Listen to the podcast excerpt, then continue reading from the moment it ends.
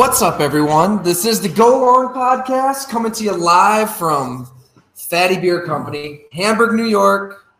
Jim, it's good to see you. As always, we've been kind of circumventing all of Western New York, all the Fattey locations, trying to get a feel. What's your favorite spot? We've been to Kenmore, uh, Orchard Park, Hamburg. We've talked about downtown. I've been there. You haven't been there. I haven't been.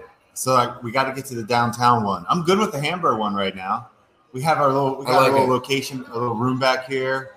we do. I like yeah. the vibe, like the scene. It's good. It is. Yeah. Service always outstanding. Selection of beer outstanding.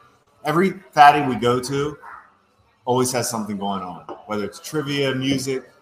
I just always like the vibe. I forgot the mic, so that delayed us a half hour. Who That's always fun. We're just hanging at Fattey. you know, just What else ty- to do? ty- typical Jim Monos. You don't bat an eye. No, we're just uh, waiting for the games to start anyway. I mean, the night doesn't start until tip off. Well, shouldn't you be on your 2024 mock? Where's your mock? Let's get into it. Where? What about? Tw- you know what? I'm Let's really, I'm really it. disappointed in the mockers this year. No UDFA mocks. Not a one. I don't. How about rookie tryout mocks? there's a couple funny things from draft weekend. The, and you and I talked a little bit, but what I realized being away from it now for it's officially six years, Mm-hmm. man, I don't know how I was so into it before, as far as you know, obviously it's your job and you're so invested, but when you really when you really step away from it, it is seriously kind of mind numbing and boring. Yeah. It's it's it's not a watchable product to me on TV, but it is because everybody watches it, everybody talks about it. For some reason, it has been established as soon as you make a pick that everybody is happy with or knows, like they know the player, you get an A plus grade, you're automatically in the playoffs, but you haven't addressed your quarterback, you haven't played a game, you don't know about protect, like you don't know anything. But draft just makes everybody feel good about their team. Right now, every team's at rookie minicamp knowing they're going to make the playoffs. Like they believe it. Every move, free agency, all your moves now are together. Everything you've done is together. And you're watching it on the field. And then the season starts. And it's just, it can be very humbling, is the best word I can use. It was, I don't even know where to start. Yeah. So well, we, so I, went from draft weekend just to. well, I want to get into the pomp and circumstance of the NFL draft because it has reached the point of absurd. I mean, they've turned it into Woodstock. You had 312,000 people there, which I power to them. They're hardcore football fans. A lot of grown men and women in face paint, spiky Halloween outfits, and it, it was a little wild, a little strange, one could say. But this, so this is what the NFL wants. I want to get back to the mocks because I have some thoughts on the mocks. But just the event that is the NFL draft, it's it, it's kind of freaking insane. And I I, I, don't, I don't mean that in a good way. You've, I mean, you've got Canadian influencers making the Buffalo Bills picks. Nobody in no nobody knows who this guy is. Nobody, nobody cares. Number one, and every team is just trying to. Oh, oh, he's got that many followers on Instagram. Let's have him announce our second round pick. To oh, there's the Beastie Boys, one of the most overrated bands of all time. I, you- you put that out there. They're terrible. Agreed. I, I don't know never, why never. they're now that's my. I grew up, you know, when they uh, that was kind of my middle school. You know, I'm, I'm. They were. I didn't get it. It's just screaming. I didn't. I agree. Didn't get it. Not my. Not my style at all. This is where my, uh, my my wife might point out. Well, you do listen to Bon Iver, and nobody knows what the hell Justin Vernon's singing. Look, there's no right answer. that's fair too.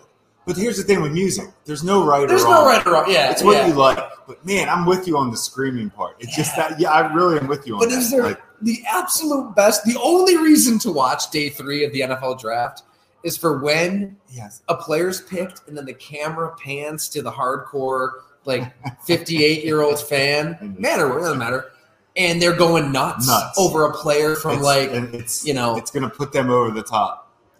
You know A and T McTech State that nobody's ever heard of in their lives. It, it makes me think of.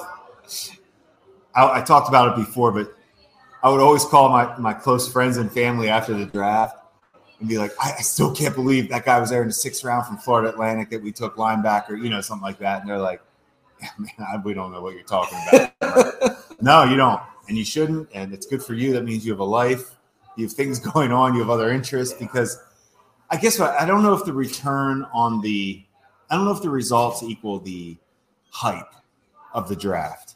No, it absolutely does not. I mean, we hype. We're announcing Well, names. well, but now, now the league's hyping a schedule release. schedule. Release. I mean, this is the goal: year-round hype and hope. I mean, hope. You know, But- but to use the Woodstock release- analogy, like you know, back then LSD is the drug getting passed around. Now, now it's hope for all these teams. That's the drug. Oh, that's like, right now it is all like I said, it is beautiful. This is your result. You're sitting at practice right now, and you're you know the arms are crossed, the weather turned. You know, you're like, Whew, look at our look at man, we got our, all our draft picks out there, free agents. You and then here's the best right now. There's no question. We can't believe the undrafted class. We couldn't be happier with the undrafted class. You know, hey, we were going to take this guy. You know, but we got him after the draft. Like it is overwhelming over the top positivity right now, and that's a good thing. Yeah. But, but the harsh reality is coming, and that's football. Somehow, Wow. announcing names has made it's taken away from the actual game of football. It has. But you know what? I shouldn't sit here and be a curmudgeon. I really, I got to check myself because, look, it is fun. You? The NFL draft is fun. We've got a lot of readers, a lot of listeners. Everybody enjoys it, You know, right? Hope is in the air. That's a good Oh. thing. I can talk myself into a lot of teams right now.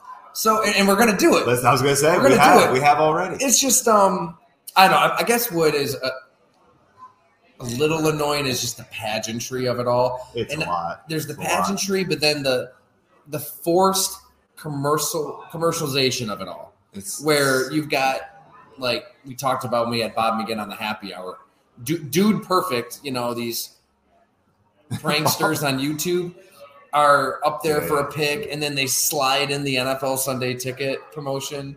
I mean that kind of bullshit. It just is. Bob. Bob. At what point does that just turn Yeah, the normal fan off? right. That, that's the NFL's tricky balance here. Is like No. we're making a lot of money with nonsense like that. At what point is it It must much? be. But I don't know. At some point, don't, I don't fans?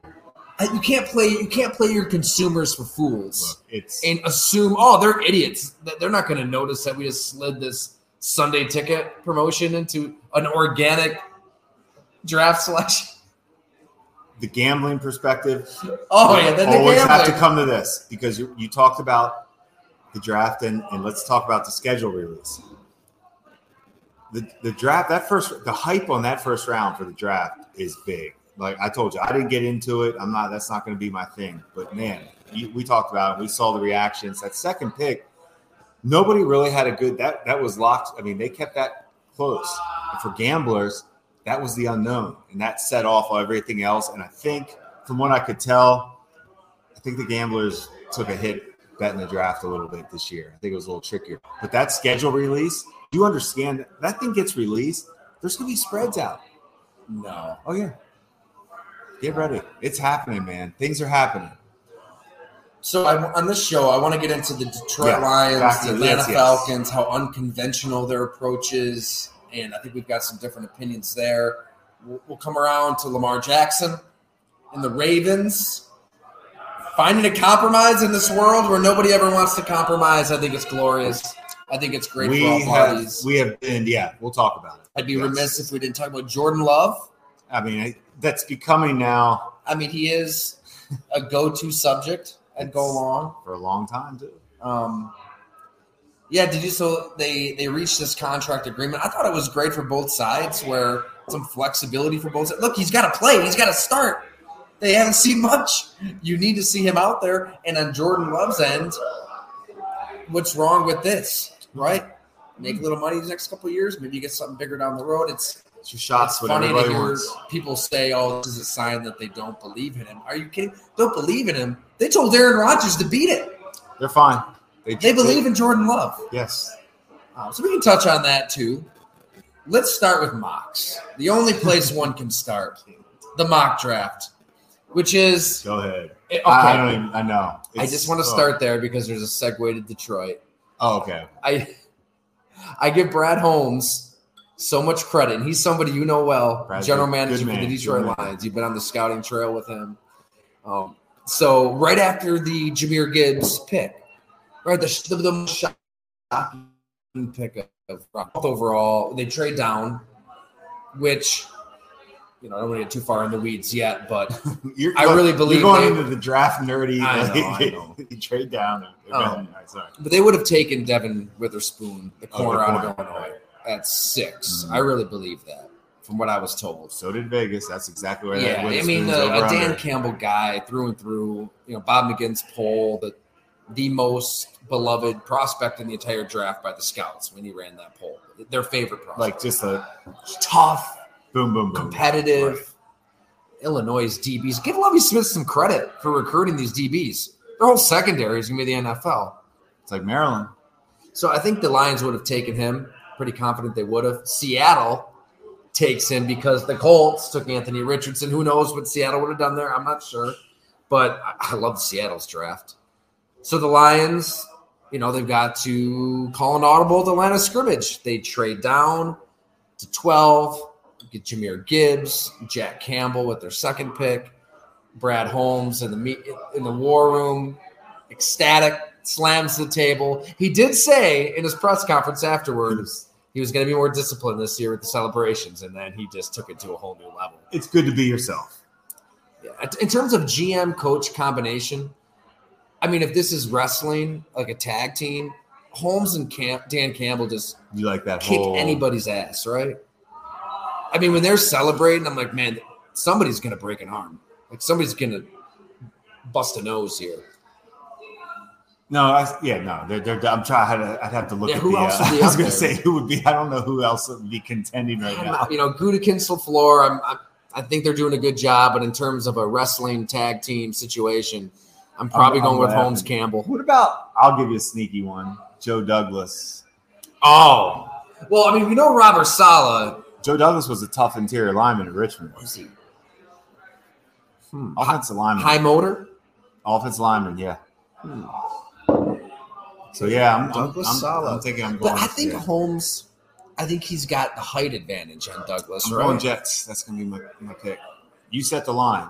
I think it, well, it might be even. I mean, Saleh's, he's pretty ripped. Even money. So a good. All right. He, I'm trying to think if we're forgetting anybody. Hmm. That was a good pull by me. I think. McDaniel, Chris Grier, yeah, probably not, probably not there. All right, so it's the shock of the night, a running back, Is 12th it, is it shock because because it's Did- running back, right? Okay. because of the mocks, right? Because Because it wasn't supposed to. no, well, we've been, it's been drilled into our skulls by supposed to all of the analytics and draftniks and people who grind the tape and work the numbers. You're a numbers guy. I'll throw you in there. mocks aren't mocks are guesses. But everybody's, you know, you can't take a running back that high. So Brad Holmes, like he was ready for it. If you watch his press conference right after the pick, and I give him so much credit because he must have said five or six times, mock drafts. I respect what you do. I respect what you do. I respect what you do. It's a lot of work. There is value to it. I respect. I mean, you know, after they took Jimmy, I mean, they believe in Jahmyr Gibbs. Like this is they Deebo Samuel. He's more than a running back. Right, He's a right, slot weapon. Right. They see they're the gonna put. They're gonna use him all over the place. What he did at Alabama, it was was, was special, and in his specific That's- role, even they've got a plan for him. They're in a position to take a running back slash receiver, whatever he'll end up being, because of how well they've drafted, how well they built the team. Mean, it's, I mean, what are the premier positions, right? Like left tackle and pass rusher and quarterback. Mean, who else should they have taken there? I think it was they believe in him, they love him. They didn't want to see any other team draft Jahmyr Gibbs. Good, good for Brad Holmes, Dan Campbell. Take the guy Mhm. that you love, and they did it while trading down and getting some more draft capital. Which I mean, they they really did have a, a solid draft. But I just thought it was funny how you know he's giving all these mock drafters respect when he could just say, you know what, all you MFers with your mock drafts, shove it. Wouldn't you love it if a GM just said that? It's and just stood at the podium and said, you know what, this is the grift of all grifts. None of us pay attention. None of us care. I mean, I guess they do pay attention a little bit. You have to. You, I think mocks are important. Certain mocks for sure you pay attention to. Certain mocks. Certain mocks. You know people that are tied in, like the Chris Mortensens, McShays, Kipers. They're tied in, so it's worth listening to them, seeing where they have guys. It might just make you think of something you haven't thought about. Like, ooh, I didn't see that guy going there, but that scenario would change things. It's important not to battle about it. It's not worth battling about. It's not worth. Look, everybody has a job to do. They're asked to do a mock draft. I can't believe people are asked to do that. The amount of time, I don't even know. I don't know how people do it. But I, I, guess don't I'm mock. saying- Maybe I shouldn't be a hater. as long as this, I think as long as mock don't question picks too hard, like why would you take him there? You can question it, but have a reason. Don't just say why would you take him there because another mock thought he was supposed to go later because you don't know that. There could have been ten teams that like Gibbs in the in the top twelve. You know, you don't know. and that that is something he brought up that I wanted to ask you, Jim, Every- because in like he knew he'd have to defend this pick Yeah, because you, of you sometimes where Jahmyr Gibbs Sure. was projected to go. Sure. So he said that after they made the trade, they made the pick, that he, on his phone he was getting texts from people around the league saying, "Wow, it's a good thing you got him. Like he would have been gone at 15." There's a like, Yeah. do you think? Is that is that genuine? Because he, he caught some criticism for that. Like, oh look, the the rest of the NFL swindled Brad Holmes into thinking he. To me, like that's that's genuine, right? Like we can't read into too much. No, I And don't think he- any of that. No. it, it- even if people were messing with him, you want a guy, you get the guy.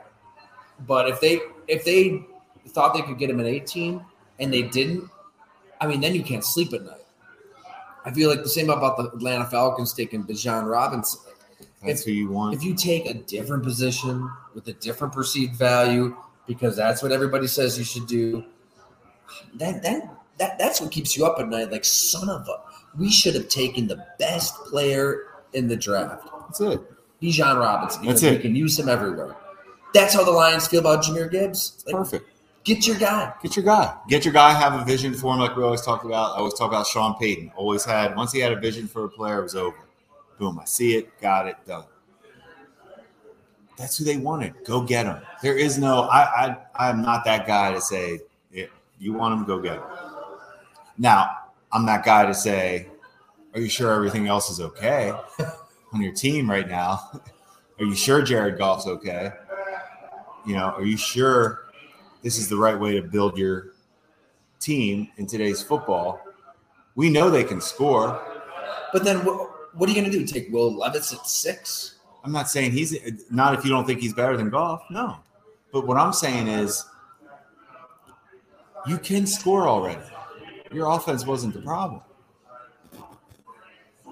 That's all I'm saying. Yeah. I mean, you have like, are you? Did you get better? I guess. Right. There's another corner they could have drafted.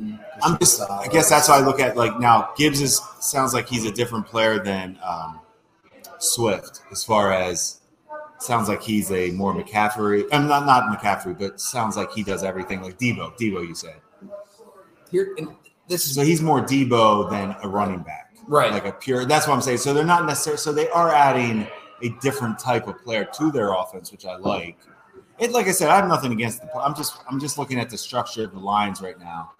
Do I believe in the head coach and do I believe in the quarterback? We always go back to the four things. I, I can't say those. I believe in those guys yet. I, I like. I've seen Goff. You know, I think they both are professionals and they're giving you everything they've got. Is it good enough? Is Goff good enough to get you there? Is Dan Campbell good enough? Is their defense good enough? A lot of questions. a lot to unpack. I think defense. The last two years, they were the first or second youngest team in the NFL by design, right? On purpose. You know where I was going with the young thing. Right. I, I'm not All making right. No, excuses. no, no, go ahead, go I'm not making excuses. They. I'm not. It's fair. I'm, It's not, fair. I'm not It's fair. They were revamping- Either way, No, it's they, fair. They They're wanted revamping. to. They fair. wanted mines for molding, It's fair. as uh, Jack Black once which said. which you if you're structured the right way at the top it takes time to get this thing right you know as you're building the so yes that's good I'm trying to find the Russian stats there. So well, but we need to see now it's time now Like this is year three, and and But they did improve. I mean, you look at last season, the Yeah. first month and a half, it Mhm. was brutal.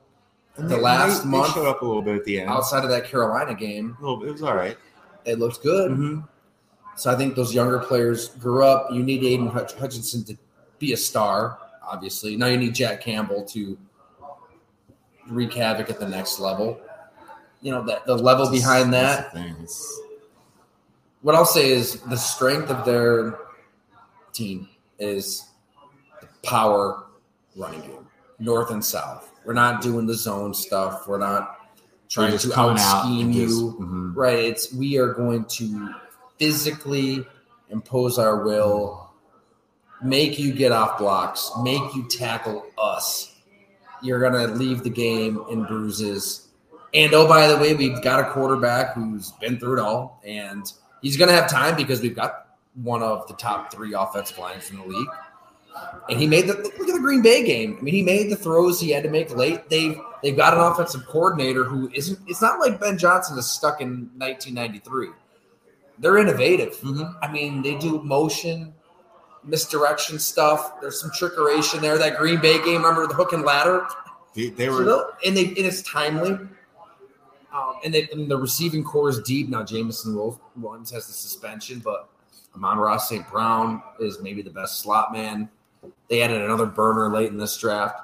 Um, but the strength is all right, north and south, like old school football. And this is an NFL by and large consisting of defenses that can't handle that. These linebackers around the NFL are 225 pounds you know they're in college covering space because spread offenses are everywhere and you need i mean the athletic linebacker is, is is needed. And so that's kind of the majority of the nfl which is why it's so difficult to play the detroit lions. I mean here's a freight train coming downhill and you're not prepared for it because you haven't seen it. It's not dissimilar from the philadelphia eagles with jeff stoutland and that offensive line and everything they're doing. I mean, teams aren't really prepared for that. So what I'm saying is, okay, Jamaal Williams, look, Jamaal Williams, friend of the happy hour, friend of the program. We had him on here. good. I mean, a, a hell of a lot of fun. He helped change the culture for the Detroit Lions. Uh, you know, I could easily make the argument that they should have just kept him instead of acquiring David Montgomery for more money. Is David Montgomery markedly better than Jamaal Williams? He's younger, less tread, I, I guess. I mean, Jamal did a lot for the culture there. We'll see how that plays out. What I'm saying is they're they're thinking is we're going to challenge ourselves to get better at what we do best, and what we do best is balling up our fist and slugging in the jaw. So they believe David Montgomery's better, and they believe Jahmyr Gibbs is better than D'Andre Swift. I, no, I'm not So questioning. it. and you can use him in different ways. So I'm just saying, I, I, I follow their logic. I think it's sound, and I think it could work. They're going to be the favorite in the NFC North. That's, that's what I was looking. at. I was just looking. That's that was going to be my whole point of this. So we're giving them credit. They were knocking on the door in a, in a very average NFC last year. Couldn't get in in an average NFC. I think we have to take a step back when that's you always want to make sure you are going to be the best in your division. They have, through elimination of other players leaving the division, possibly, they are in position to be the best. That's you win your division, you make the playoffs. That's what Detroit needs to do. That would be to me the first sign that this thing is working for Detroit. Win the division this year. Yeah. Otherwise, I don't know what you're doing. I mean, Tyler, where does where does Goff rank in the AFC? If you're talking quarterbacks, I mean, where? I mean, I'm, I'm talking about the AFC. Like this guy is not a, you know, I mean, we, he's getting away with playing in the, he's getting away with playing in the NFC. As far as he's very average. Okay, yes, he can make some beautiful throws. Things are right. He can place the ball. I, I compared him to Greg Maddux one year when he was hot. He reminded me of the old pitcher for the Braves, Oh, yeah. Greg Maddux. Just not a fastball, not a jump. I mean, everything was just placed perfect. Everybody was striking out, and you didn't know why. It was like when Goff's dealing like that, he was dealing accuracy wise. But it, it's the same thing shows up for him every year. Terrible turnovers, big games. Where's the production? I see a lot of dink and dunk throws in that offense. I'm not seeing him elevate the players in that offense. I'm seeing him be a product of the system right now, which, to be fair, if that's who they're going to roll with, they're they're going to run the ball with an offensive line to protect the quarterback who's not going to move. And he's got to make a couple throws down the field against receivers who can make plays and tight ends. So I see how they're building around an average quarterback. That's just tough. You're just an anti-Goff fight. Average is not anti. It's just tough. That's all I'm saying. It's tough to, you know what I'm saying? It's just a tough way to build a team. Well, it's how they're built, right? So if you were to extract Jared Goff from the Detroit Lions and parachute him into the Buffalo Bills, Oh, it's a. It's a I mean, disaster. he, he wouldn't fare. the well. Bills would be the worst team in their division. Oh, come on. With Goff? I think Jared Goff is good for what he's asked to do, I think, I mean, I, and he's he's pr- he's played in the NFL since 2016. I'm not against, I'm it's not, it's not like the verdict. It's not like we're waiting I'll to say see. this Like, again. he's, he's proven he's he's a solid quarterback. No question. They can win that division with Jared Goff. The Bills would be the worst team in the AFC East with Jared Goff. That's the difference in the AFC NFC. That's how important Josh Allen is to the Buffalo Bills, where it's how not important Jared Goff is to the Detroit, the way they're built. I guess my point is there's different ways to win in the NFL. The Lions aren't trying to win like the Bills are trying to win. Hmm. The, the Lions are playing a completely different brand. All right, let me let me flip it on you. If the Bills were to all of a sudden say, you know what, we want to punch you in the mouth. We're gonna. Run. They couldn't play that way. The offensive line isn't nearly as good as Detroit's. The backs aren't as good. They they wouldn't be able to impose their physical will on a team in the way Detroit can. Detroit hasn't made the playoffs in the NFC. I just I just don't know where this style is so intimidating. Like, go ahead and punch me in the mouth when I'm scoring 40 and you're fighting to get to 20. Like, I don't know. And, and if you can't stop me, that style isn't going to work either. Now they did address it with Jack Campbell, so we'll see if he I guess middle linebacker, downhill I'm probably putting a lot of stock in their close losses. I, feel like they're be- they're better than their record since they were last year. I'm- it, it, I'm going to say it again. They can win that division. I'm not against the Detroit Lions. I'm talking big picture. Is this the way to build a team to win a Super Bowl? I think you're getting away with it in the NFC right now. That's fair. I mean, all. so this is the philosophical question then, because I, I don't. I think we're in agreement there. To win a Super Bowl, You your quarterback's going to have to be special in that environment when there's however many people are watching this spectacle and everything gets, everything's on the line and Mhm. The defense is throwing their best stuff at you on third and long, and you've just got to make a play. And Patrick Mahomes is on one leg, prancing down the middle of the field for that run. You do need something special in that moment, but how many of those quarterbacks even exist? You know, Special is. I agree with this. really, like, It, it's the Goff. I don't. I don't see him in that. I would take Daniel Jones over Goff. And I and I'm not a Daniel Jones, I think this is why. but he can move. But this is why That's Anthony think. Richardson went fourth overall. You've got a chance to have that player in that moment. Your guy, Anthony Richardson. So I think with the with the Falcons, let's talk about the. Fal- No, I'm just kidding. Um, yeah. Well, let's let's touch on no, Richardson real quick. He went fourth overall, which we everybody said you weren't high on him. Not me, but everybody said that, so I knew I was. I mean, I knew I, he, we knew he was going top five. I mean, that wasn't a shock to anybody. I would not. No, no, thank you. And I, I've heard a Cam Newton comparison.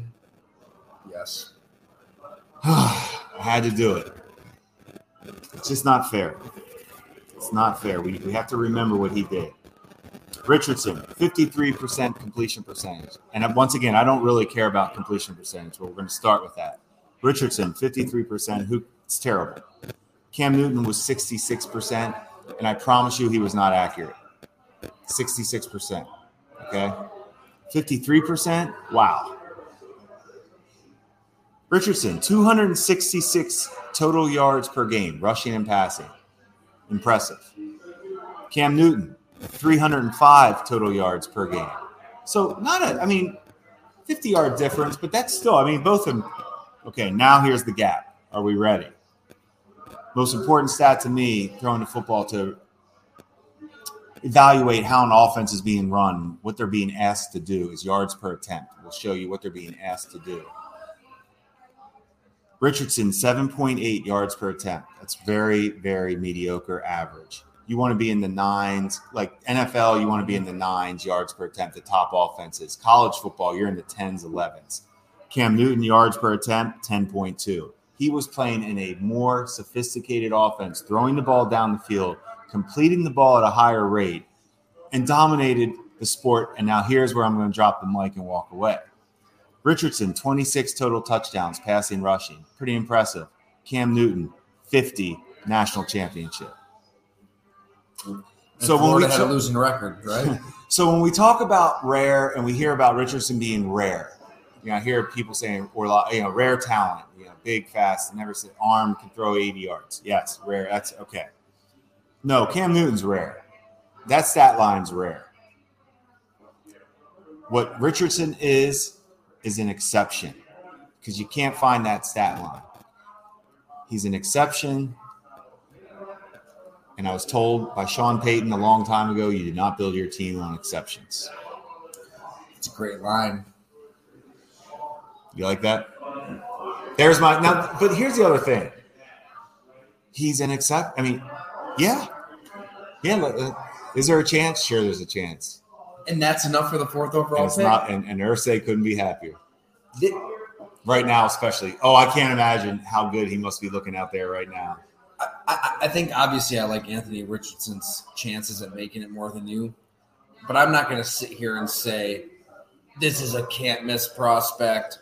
Let's No, drool all over a six minute highlight. And you reel. never you did say. do that and you didn't. And you didn't say that. You And said pe- think people did that with. Malik Willis last year, and they're already drafting Will Levis. So I'm not going to go to that extreme because it's out there. To your point, you see it. What I'll say though is the scouts and personnel execs that Bob talks to for the series are very, very, extremely critical of some of the best players in the draft, and they had some wildly positive things to say about Anthony Richardson. We read it on the podcast last week. So, I mean, these are people in the know that are projecting. It's all a projection. So much has to go right, right? From ownership to the GM to the coach to the personnel, all of that. My fear for him is like, when does he play? I think everybody should be in agreement, even if you're the biggest Anthony Richardson stan in existence. He needs to sit and wait and develop. Behind Gardner Gardner Minshew. Minshew is your starter. Like I thought. I love, Gardner Minshew. I love Gardner. I love. I do love. You Gardner hope to keep Gardner Minshew out there as long as you can. Probably, I love Gardner Minshew. it's tough. I It's a can't, tough think, I can't think of two more opposite quarterbacks. I mean, just a couple years ago, I remember banging the table saying that Trey Lance should be playing. Like, just do it. You learn on the job. but but There is something to be said for learning on the job. get him get him Get him out there. But he definitely has to work on some stuff. And Anthony Richardson. So, yeah, it's it's all a gamble. Look, that he, he worked with Justin Herbert as a rookie. He worked with Jalen Hurts. He's he's been through this before in terms of developing a quarterback. We'll see how big of a project this is. You know what? The takeaway there is, Jim. Don't wait to that point to find your quarterback. Right? Like the Colts are kind of a bizarre, zany case study. But all of these teams, I mean, because the quarterback just retired in the preseason, and then they're toggling through all these veterans. It's like, okay, hit pause, de- draft a project, develop. I don't know. I think you just you have to draft a quarterback when it's going to piss everybody off, and just sit them like Green Bay did. What's wrong with that? Nothing. no, I'm not against Will that either. Levis is in a great situation in Tennessee. Hendon Hooker's in a great situation in Detroit. Uh, they don't got to play anytime soon. More teams should just take quarterbacks when you don't need quarterbacks. That's the old And Ron Wolf theory, right? yeah, always yeah, draft, draft one. them every year. And to, I get not to keep belaboring the Lions' point. I mean, they're trying to win now. These are two players in the first round that are going to help you immediately. So They can win their division. I just, I just, it's not how I'd be building it, but thoughts on the Atlanta Falcons? Our squad, our squad. I like the playmaker. Can't I, I haven't heard any negative things. I like the pairing of him with the rest of. You and I are going to talk about this, but what they're going to need to do is is somehow get max out his ability, Robinson, and Pitts. They have to max out their talent. You have Patterson, which we know, but how, you know, I, we all love him. You know, and then the big question mark once again is Ridder and their style of offense. Arthur Smith is this style of offense. Is it going to be like Tennessee, where they're going to be really good in the regular season, and then here come the playoffs, and the quarterback can't get it done like Tannehill? Or does Ridder have more to him than Tannehill at this point? Like Tannehill at one point was, you know, a good athlete, could move around. He, you know, obviously he got older. Ridder can move around, and they're going to ask him to do that, from what I'm hearing, which would be a little different than what Arthur Smith did in Tennessee before. I think that's the fear, right? Are they going to be that? This is going to be we're going to run the ball just like you were saying with Detroit. I, I don't see that. I, I feel like they're more. I think they're going to be a little dynamic with this offense. I, that's my that's my hope. That's my hope. Since we, I think yeah. so too. I mean, let's not forget what they inherited too. Terry Fontenot, who you know well, obviously from your time scouting. Yeah, we, talk, yeah, we talked about Arthur it. Smith. They inherited a lot of older players, I, a lot of vets, a lot of underachieving players, a lot of bad contracts. Um, like Dante Fowler, I totally forgot about that. I mean, they they they took on a lot of this, and then so you've got to cleanse it, and then kind of rebuild not just your roster, but a mentality, an identity. Like this is what we are as a football team.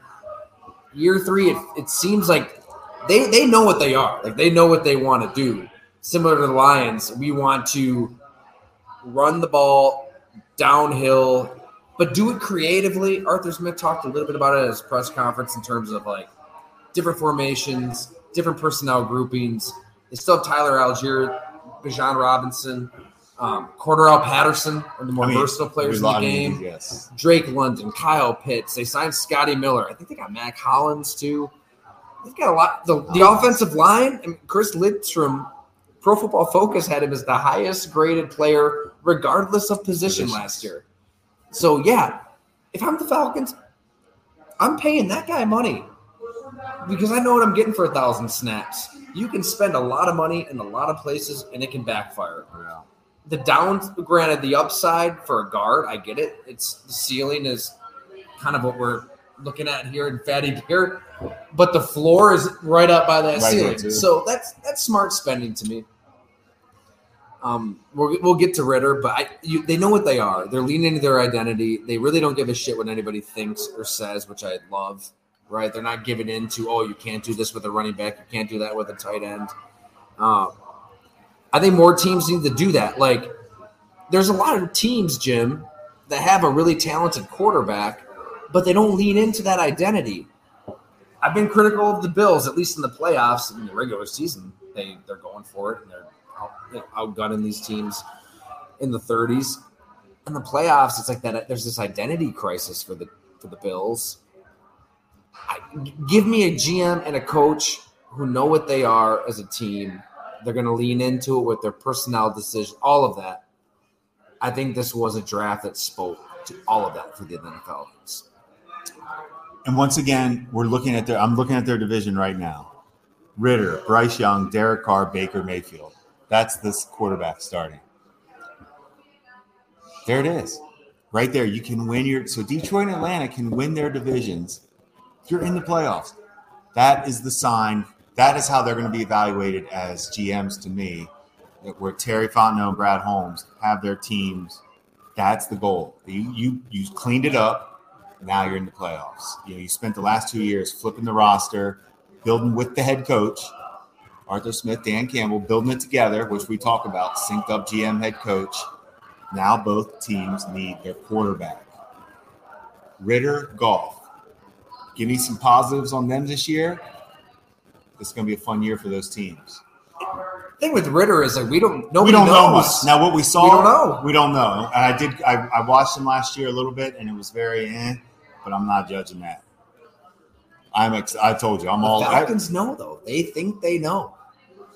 I know. That's what's. That's what's interesting is like they, they gave him this. They year. went for it. They Let's didn't- see how he operates in the No building. doubt.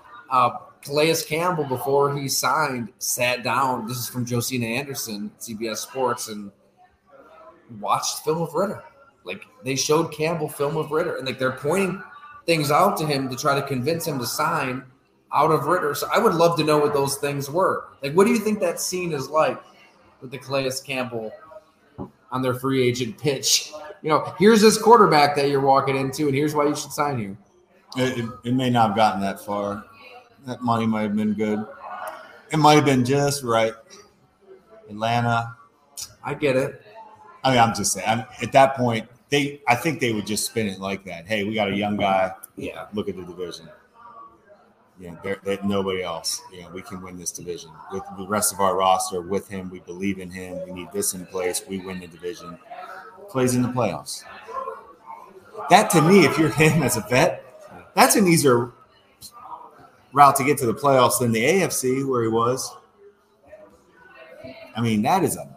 I can't. I still can't get over the AFC when I keep looking at it. I do think that the Falcons put themselves in this position to draft a running back too. Like you can say it's a luxury pick. It- It's the It, it- like the New York Giants, they weren't in a position to take Saquon Barkley. They had holes all over the roster. Like they want to play this style, but their offensive line is a wasn't mess. good. It didn't. It didn't. Dave Gettleman just basically took a blowtorch to the rest of the roster. Bad, So bad, bad. Saquon Barkley is, granted, he's had injuries, but when he's healthy, he's one one of the best backs in the NFL. look at everything else. I think the Falcons in March put themselves in a position to draft Bijan Robinson, fortify on the right side of the of the line with their own um, Jessie Bates. Uh, I mean, a ton of like smart, low cost signings. And Bud Dupree, Scotty Miller, uh, Mike Hughes. They got Jeff Okudah to bring a full circle with the Lions. Uh, Who's it? even Jonnu Smith, right? They get him so he can do some of the blocking, take take a load off of Kyle Pitts' plate. Taylor Heinicke is a backup quarterback. They were busy. I mean, they were the busiest team in the they're NFL. flipping a roster. Calais they're flip- they're Campbell. flipping a roster. flipping around. So they, in their estimation, put themselves in position t- to take a luxury running back in the top ten. Maybe they should have taken a corner or a Lions, whatever. Look, Take who you back to our point. You're losing sleep if you don't take Bijan Robinson. take who you believe in. Yeah. He's gonna be the There is no point of their such thing as you. He's the focal point of There is no such thing as you should have taken that position or that position. If that's the player you had graded better as the better player as, and helps your team, you take that player. It's and that's I believe that, especially that high. Like I, I, what do you think Terry Fontenot imagined hmm, as a GM? Be, so when you're scouting yeah. on the road, I mean, I imagine you had these thoughts, man. When I'm a GM one day, this is how I'm going to build a team. Always do. Do you think this is what he was thinking? he knows enough to because Terry's been a part of it because we did that in New Orleans as a staff. Like, and it took years. I mean, we had luck. We struck gold that first year with Drew Brees and got to the NFC Championship. After that, we really spent time building. We didn't get back right away. You know, it took time because the thing was really it was bad. It was depleted. Hmm. So build, build, build. So they're used to building tough inside, just like we did. Guards, Jahri Evans, Carl Nicks. We talked about it. So I think Terry is building this thing. I know, like I know enough about Terry to know that defense is going to get itself. It's going to get there. That right? Yeah. That, that's the Uh, question. Terry, he'll get that defense right. Yeah, they got to get better. And I think I like by looking at those signings, those leadership, the vet tough guys that we spoke about. That's how you fix it. Some guys we've talked to here go along, right? Darren Hall, Troy Yeah. Andersen. I think some good ones. Yeah. They We got a gotta get- now we got to get Terry Fontenot on the show. Open invite. He's always welcomed. Could be a way. All right, let's. We, we have to talk Lamar. Yeah, Ravens. let's. Well, because it's like, should we clap for the Ravens? I mean, it's like they listen to us. Just pay them. You, you brought the new coaches in. I love all the. I love what they're doing. But he really should have had an agent, Jim. Lamar. It, a lot of crickets from my colleagues in the How's that work for right? uh, Patrick Mahomes? Now he's the tenth highest paid player in the NFL. How's his agent handling that? hey, let's give Lamar Jackson credit here. him Like he credit. shot for the moon, wanted guaranteed money. You got people like me saying, "Hell, you should be paying this guy right now. Like, give him whatever he wants. Fifth of your cap, he's worth it because he is worth it." He is. It was so smart for him to just try to get anything you want because you deserve it. You're the unanimous MVP. Where are the Ravens without you? And in the end, something we should see more in life some glorious compromise. Right? Lamar got off the guaranteed money thing. The Ravens decided to make Lamar the highest paid quarterback in the It's how it NFL. should work. Jalen Hurts gave him a nudge a week before.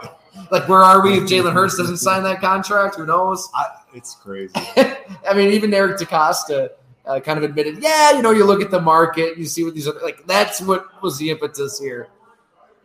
But they got it done, and, it Eric done. DeCosta took a a lot of bullets for maybe damaging the relationship. It was a it was a one off situation where you've got a generational talent negotiating with the general manager directly, like no buffer, no agent, nothing. I You, love it. you don't have a GM I love it. I wish telling a that. Mm-hmm. quarterback, this is why we're not going to pay you. Like, this is what you don't do well. So I give Lamar credit for, hey, he heard it all and he's returning. So in today's generation where most of these guys, for better or worse, it's it's not even their fault, they've been coddled their entire lives, surrounded by yes men and yes women. Nobody's gonna tell these guys no. And here's the moment of Lamar Jackson's life trying to get money, and he's got to hear he's got to hear no, this is what you don't do well, and they still found a way to make it work. Um, and, And- now all of a sudden, the Baltimore Ravens are in the Super Bowl conversation because they, they simultaneously were building for this moment. Yeah, they, they, they cater to him. We talked about the coaches, the changes they made, the way they put the, the receivers together now. They are supporting their franchise quarterback. The Bills are supporting their franchise quarterback. The Chiefs support support them. Hard to find. Give them everything. Whatever it is. I don't care if it's I'm, when I say support, it's whether it's defense, whatever it is, whatever that you need to get to that next level. In Baltimore, we know they've tried and tried to get these receivers better, and they haven't. But they keep trying, which I respect.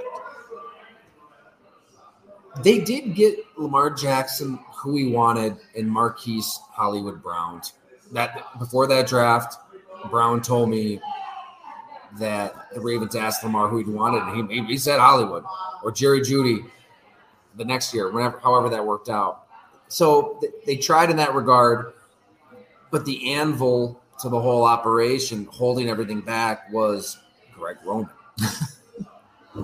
it will. I know we've brought it up a few times here, but I do call belabor, belabor the point. But really, I mean, it's for for as Ah. brilliant as he is at, at the line of scrimmage with I guess. blocking schemes. Wow, that, I mean, look, I don't know. I don't know either. Eric Wood, Richie Incognito. I'll say this: They, they, they say the results are good. There- You're right. There's results. The, li- the linemen say like There's results. there's a, there's, results. even an assistant coach I've talked to who has said, look, no, he's brilliant at the line. So I don't I don't want to take that away from there's results. Yeah. But it's like two different languages. It's like you're really good in Spanish, but you flunked French. Whatever English, I should say. Yeah, like the one you the need, passing like- game is English. right. If that passing game's English, that would be. So I like that because Greg. I mean, they can't get it right You know what was with funny? the tight Too? end. Eric DeCosta at his press conference, he, he was asked about Zay Flowers. He referenced a conversation that he had with Steve Smith at the combine and how Steve Smith loved Zay Flowers. He's like, you know, when a future Hall of Famer is telling you, I love this player, you're going to listen, and we're really close. Steve Smith also went on NFL Network and said your offensive coordinator is trash when he lost to the Bills in the playoffs. And it was an elementary passing game. And he, I've never heard somebody at State Run TV blast anybody like Steve Smith. Steve. Smith and Greg Roman. Steve Smith and it was amazing. Yeah, It was not afraid to amazing. Blast people. I like it. And so I love it. Like that, they've come full circle. Like Roman gets let go, and now they're consulting with Yeah, Steve yeah, Smith for their first round pick. And Todd Monken as the OC. Willie Snead, same thing. Told like receivers around the NFL know in that offense, it's simplistic. It's old school route tree, 1970s, 80s stuff. There isn't layering and route concepts, and this plays off of that. There isn't rhythm with the play calls. Um, so you're going to have that. You're going to have better personnel. I'm not as high on Odell as a lot of people, but you have Odell. Rashod Bateman's coming back from injury. Nelson Agholor is a pretty good number four. Save uh, Flowers, Mark Andrews, a top I mean, that's end. right there is where they got. Yeah, if Flowers can be dynamic, you know, with that tight end, I Odell, I'm I'm with you. I'm not sure. Paid him a lot. I think there's something there. Hopefully, he can contribute. He probably won't live up to. He'll probably won't meet what people are going to say. You know, with the contract, right? Um, but there's enough there to think. And Bateman, I like. That's the other guy. I liked him. Like he showed some signs too. I He looked really good before. Yes. I agree. So there is some. I mean, you, you talk about that. That's some firepower, and that's the AFC. Firepower. Yeah. I mean, it's just it's loaded, loaded, loaded. Um, who's the running back for Baltimore? That like I mean, J.K. be- Dobbins, but he's been hurt. well, that's too, right? that's going to be my point. Are they going to get somebody to actually stay healthy and consistent? And but know at what? this point, it's all good. You got Lamar in place. Support, support. This is this is Harbaugh. He knows this is his this is his you know big final run here. Let's go after it I mean, next couple Lamar of years. kind of saved his job, right? You're at the end with Joe lot of people's Flacco. Jobs. Saved a lot of people's jobs. right? I mean, yeah, you're at the end, right? and to Harbaugh's credit, he was steadfast through the offseason. Like, I want Lamar Jackson as my quarterback. So I take him at his word. I mean, I it, that seemed genuine. I do too. But you're right. Lamar is keeping everybody employed yeah. and happy. He is that type of talent. Yep. Dobbins, same guys. Dobbins, Gus Edwards, Justice Hill, and then the free agents they signed. Dobbins and Gus Edwards. I, I mean, they're I do, they are good. They're good players. They're tough, but man, they're always hurt. I, I just all right. It's, Look at you coming around to these running back. They should have drafted Jahmyr Gibbs, moved up and gotten themselves a Gibbs, Jim. I'm okay with I'm okay with all of it as long as it equals points. If it equals points, I'm okay with it. If it equals four yards, four yards punt, no. Four yards, four yards. Now you're looking at third and two, and then you just run it again. Incomplete pass. Punt. Last point on Lamar. I'm really interested to see what Todd Monken does in regards to the um, the read option stuff, RPO stuff, because Lamar is so good at that mesh point of kind of riding the running back in the hole, reading the defensive end, It's a making a decision. Yeah. Um, that decision making process, it's not dissimilar from Tom Brady reading something down the field. It's just at the line of scrimmage. And that's what Greg Roman did really well in terms of play design and all that. I'll never forget, was it a Sunday night game against Kansas City two years ago, early in the season? They had those Chiefs D linemen and linebackers Yeah, yeah. spinning. Rep. I mean, their heads were on a swivel. They didn't know if Lamar was giving it, if Lamar was keeping it. The, the Ravens were just playing downhill, a, a lot like Atlanta and Detroit want to play. So you can't sacrifice that. I mean, you when Lamar is a threat as a runner, It- you force the defense to account for him as a runner. Oh, like, All eleven players, you, you have to fear him. You can't just become this spread it out passing team. nightmare. What's the balance there? I, I don't know. It's No, he has to have the ball in his hand. Right. No, it's part of it. Part of it. He has to have the ball in his hands. He's a nightmare. What was it like for Tom Monken and John Harbaugh and everybody these last three months? You think when they don't know if he's going to be the quarter? You're, Well, you're they may- an offense for him. they may have known. They may have known. Like they may say, "Look, we're close." Like they may have known for months, and we didn't know that it's close. It's going to get done. It's going to get done. You know, whatever the little, you know, whatever the headbutt was that, that prevented it from happening quickly, we don't know. But the the panic wasn't. They didn't show panic. They showed like they. I felt like they're not panicking right, now. They're not making all these moves. There wasn't some trade up to the Colts. You know what I mean? There wasn't. So I felt like they they they probably had a good idea. But man, it is. It's going to be. They did have leverage. I mean, in terms of the leverage Lamar would have had is, I just won't play football this year. I just won't sign the tag. That's it. Yeah. And you saw how that worked out for Le'Veon Bell. God, think about that. So you're right. Maybe they just kind of knew all along. that he was going to work out. We're not trading him. We're not getting rid of him. You would hope. We're just gonna figure it out. Let's build. Let's support and build. You did get to that point though. I mean, Lamar requested a trade March second. That's the headbutt. And then announced Got it on the Twitter when John Harbaugh- yeah, it got whatever the headbutt part was. That's the part we don't know. Before we sign off, we did ask Oh, yeah, yeah, our yeah, listeners said for questions, which is we love. We wanted all the possible non-football questions. Ridiculous, encouraged. Let's see what we got. We got a couple here. All right. Hey, AJ Sabilski, good dude, lives here in Hamburg, neighbors with somebody I see at Spot Coffee all the time. He asks, Would you rather shovel a 75 foot driveway of snow or push mow 1,000 square feet of grass? God, that's a good question. That's a good question. Hmm. I'm push mowing. Yeah, I'm push mowing too. Yeah, Because I'm a lot of these push Am I getting mowers some have got good the weather? Do I have good weather? Do I have sun? Yeah, I'm good. Exactly. I, I agree. I think I'm there with you too. And I think a lot of people probably do both in Buffalo. Really? I don't know. No choice. All right, let's see what else we got. Willie Lutz, good to see you, brother. Cincinnati Bengals fan. Would you rather fight 100 duck sized horses or one horse sized duck? That is a great question. I don't know. Oh, I'm a horse-sized duck. I'm going 100 duck sized horses. No, I'm I'm going one. Hundred just seems like somehow.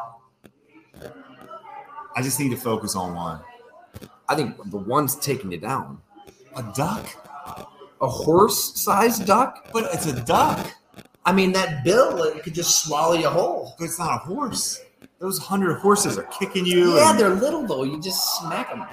I think it'd be fun. It'd be like a Ooh, it'd be like a fun, real life Kill Bill the sizes situation. of the horses. So yeah, I guess if they're yeah, I, I think hundred duck size. I'm I think it'd be a, it. I think it would be a brisk workout I'm just not worried about duck. to murder 100. Was it horse-sized ducks or duck? No, duck-sized horses. Yeah, 100. Speaking of horses, you got me excited. This is the Derby weekend, my favorite. Because you know why? As a scout, it was always I always loved the Derby, but draft ends. This is like off season Do Derby. you study the horses? I do, uh, I do. I'll do the Derby. I listen to some people. I'm. I don't know that much. I don't know much about. I don't. I don't know if the guys I listen to always know, but I. Tr- they've been pretty good over the years. They have a good track record, so. But it is fun. It's a fun day. I haven't really gotten into it. Maybe I should. No, Once again, Don't do it. I'm don't out. it. No, You're I'm good. out now. You're, you're doing well. You're, I think I feel like you're on the right track. The live betting's not getting you. Nah, yeah, that was bad. That was a bad call. Of course, the Nuggets look great now. I should just rode them. What was I thinking? they might win this whole thing. they will. All right, that was fun. That was good. we went through a whole podcast without even mentioning really the Packers or the Bills. So mm-hmm. you know we got to mix those in from time. to I said the Bills right, would be garbage with golf. I think that's the only time we talked about it. You know what? When I talk to Jared Goff, I'm, I'm bringing you up. I'm gonna say my podcast. Make sure you bring up that I said they can win the division. Jared Goff when he wins the Super Bowl and No, hoists that Lombardi. Mm, what I didn't say that. that's going to be one hell of a podcast. I can't wait for that night. Division, one thing. Super Bowl, one thing. No. Thank you for watching, for listening. We greatly appreciate it. We're here at Fattey Fattey. Company, Hamburg, New York. Make sure you get on in. Everything you could possibly need IPAs, seasonals, sours, pilsners.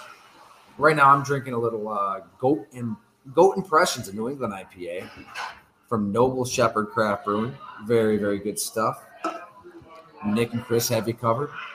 And we've got all kinds of stories up at golongtd.com. So thanks so much for checking it out. See you next time.